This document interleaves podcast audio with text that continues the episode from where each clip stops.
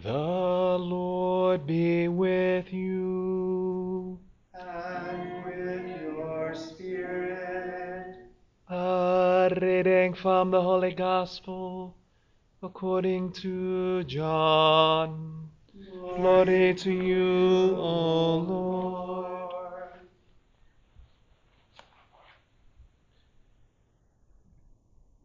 On the evening of that first day of the week, when the doors were locked where the disciples were for fear of the Jews, Jesus came and stood in their midst and said to them, "Peace be with you." When he had said this, he showed them his hands and his side. The disciples rejoiced when they saw the Lord. Jesus said to them again, "Peace be with you. As the Father has sent me, so I send you." And when he had said this, he breathed on them and said to them, "Receive the Holy Spirit. Whose sins you forgive are forgiven them, and whose sins you retain are retained." Thomas, called Didymus, one of the twelve, was not with them when Jesus came. And so the other disciples said to him, "We have seen the Lord." But he said to them, "Unless I see the mark of the nails of his hands, and put my finger into his nail marks, and put my hand into his side, I will not believe." Now a week later, his disciples were again inside, and Thomas was with them. Jesus came, although the doors were locked, and stood in their midst and said, "Peace be with you." Then he said to Thomas, "Put your finger here and see my hands, and bring your hand and put it into my side, and do not be unbelieving, but believe." Thomas answered and said to him, "My Lord and my God." Jesus said to him, "Have you come to believe because you have seen me? Blessed are those who have not seen and have believed." Now Jesus did many other signs in the presence of his disciples that were not written in this book. But these are written that you may come to believe that Jesus is the Christ, the Son of God, and that through this belief you may have life in his name. The Gospel of the Lord. Praise to you, Lord Jesus Christ.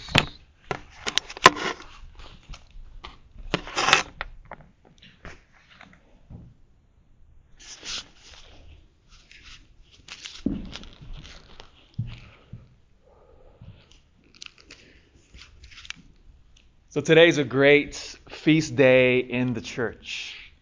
And it fits perfectly if you think about it. So, of course, we just celebrated last Sunday the greatest of all mysteries, right? The resurrection of Jesus Christ, the pivotal hinge point of which an entire Christian edifice rotates around. Our entire faith in Christ, in the risen Christ. Now, look how perfect this is. And then this next Sunday, which is today, it's called Divine Mercy Sunday. Utterly perfect. So we just meditated upon the central mystery, and then now we meditate upon the mercy of God himself. Utterly perfect. Now this mystery of the divine mercy, uh, many of you may, may be familiar with this. We have a huge painting in the very back of the church. So when you when you, when you leave this today, when you go to the back, on, on the left side, there's a huge image. And so it's the image of our Lord standing there, and then pointing to his heart is radiating two streams of light.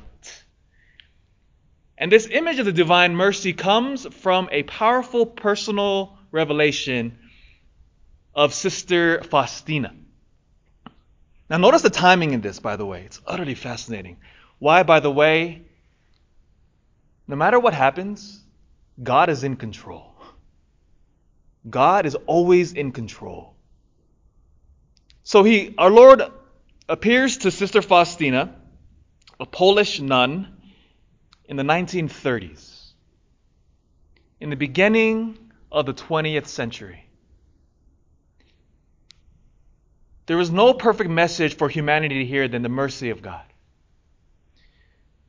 And in this beautiful revelation, which culminated in that image of the divine mercy and that painting that Sister Faustina had commissioned, was supposedly the vision of the actual coming of Jesus there. Jesus said, paint what you see. And so this beautiful message now of God's mercy, which culminated in the radiance of his heart, those streams of light coming from him, represents two sacraments. Notice the beauty of these sacraments. The white represented our baptism. All of us are baptized. And then the second is the Holy Eucharist. And I think there's a genius behind those two. Because notice now, those two sacraments give us divine life. And so in the beginning of the twentieth century, Jesus now was telling humanity, I am the source of life. Because now what happens in the twentieth century? Notice what happens. The twentieth century is the bloodiest century in all of human history. Literally hundreds of millions of people died in the last century. Why? Think about it. World War One. It says that it was supposed to be the war that would end all wars because of how horrific and bloody it was. Around seventeen million died just in that one battle. The cause of World War One, complex, but for the most part, it was an attempt by all these powerful nations to realign themselves in order to seek dominance, in order to bring about a new order, a new life for their nations. So they positioned themselves, aligning themselves, certain nations, Germany, Austria, Hungary, Great Britain, the United States, the Ottoman Empire, all aligning themselves in order to position themselves to bring about this new order apart from God. And then we all know what happens next. It would set the stage for what would eventually be World War Two. Sister Faustina now would die in nineteen thirty-eight, on the eve of what would eventually be the invasion of Nazi Germany. They invaded Poland on September first, nineteen thirty-nine, ushering in what would be the Nazi era, and we know World War Two would commence there. And amazingly, after the Nazis were defeated, guess what came in next? And this is, by the way, rooted in our current predicament too. Communism now infiltrates Poland, and communism would eventually spread all throughout the world, dominating Russia, Vietnam, certain regions of Latin America, China. What is the root of communism and Nazism? What are, what are these two snakes? It's essentially the removal of God, by the way, the removal of God, and the elevation now of a powerful state. That's one of the things German, uh, that, that Hitler did, by the way, because Hitler himself uh, knew that he had to get rid of Christianity. Hitler himself was a baptized Catholic but never practiced. When he took over Germany, he immediately knew, I have to get rid of Christianity, particularly the Catholic Church. Remove them and elevate, and he ins- inserted this pagan, neo-pagan religion in place of Christianity. And what does communism do now, which follows? Go to China, you'll see this well. In our churches there, our, our faithful Christians are, that, that, that try to stay faithful to Christ, they constantly have to worship underground. They have to put images of their current president, Xi Jinping, in images of their churches if they want to be legal. Why? Because the state is almighty and all-powerful. Why, why did China allow the spread of this current pandemic? To protect the dumb state, right? Protect the state, protect the state. And then now we're reaping the repercussions of that. Because, again, it's all rooted in the twentieth century, which, which attempts now to usurp the position of God in order to bring about new life. Nazism, what is it? Hitler, I will bring you new life, a new order. the Third Reich, which is supposed to last a thousand years. Hitler, that, that was what he was trying to create. A new empire which would last a thousand years, lasted barely a generation. Communism now, which resulted again in one hundred million deaths. If we just reorder the state, we'll bring about a new world order, a new life apart from God. And in the midst of this depraved generation, our Lord reveals himself now that I am the divine mercy. I am life. You see, this is what Jesus wants for all of us. Life comes from, true life comes from our baptism when we're reborn. Notice a beautiful reading from Paul today, how he says that we have received this new life, right, through Christ. And how is this sustained? It's the Holy Eucharist. The beauty of the Eucharist, God himself, which sustains us in our life. The divine life. Every time we receive the Lord again, the Eucharist is not symbolic, but it is truly him. It's beautiful, by the way, now with our churches that are limited and shut down. How often do I hear parishioners and, and fellow Catholics saying, in tears, I wish I could receive Jesus in the Eucharist.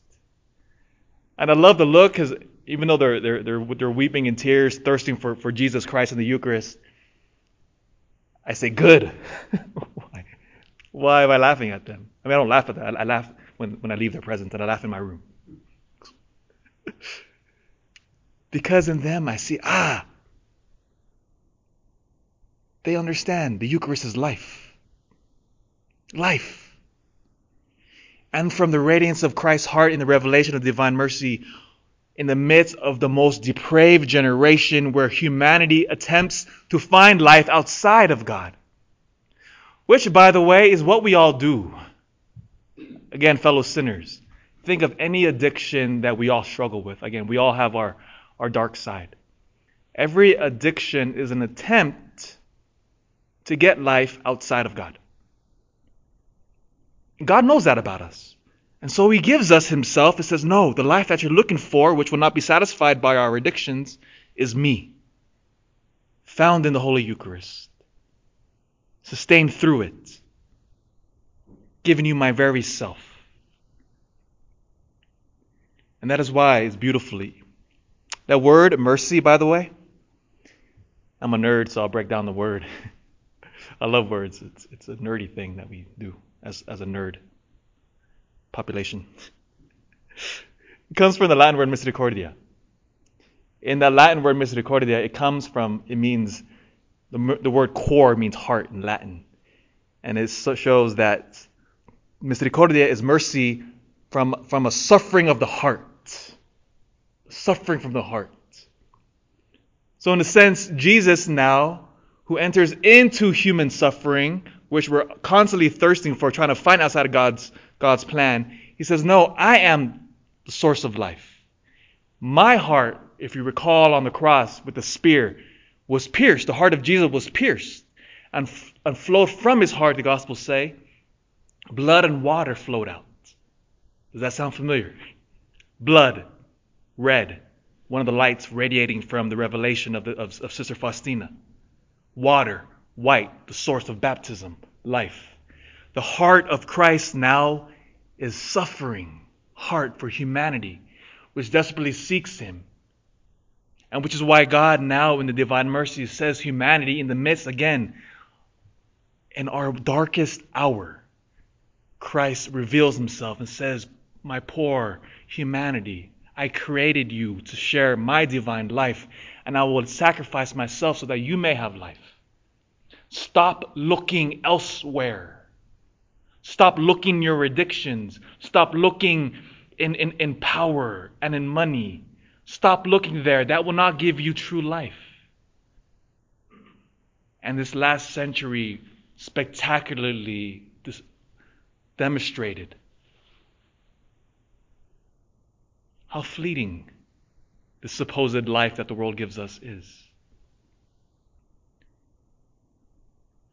And that is why our Lord, and I'll end here, our Lord shows Thomas, the doubter, says, Thomas, look at my hands. Look at my wounds. You see, I suffer with you, Thomas, so that you may have life through me. We will not find it anywhere else, but only in the risen Jesus.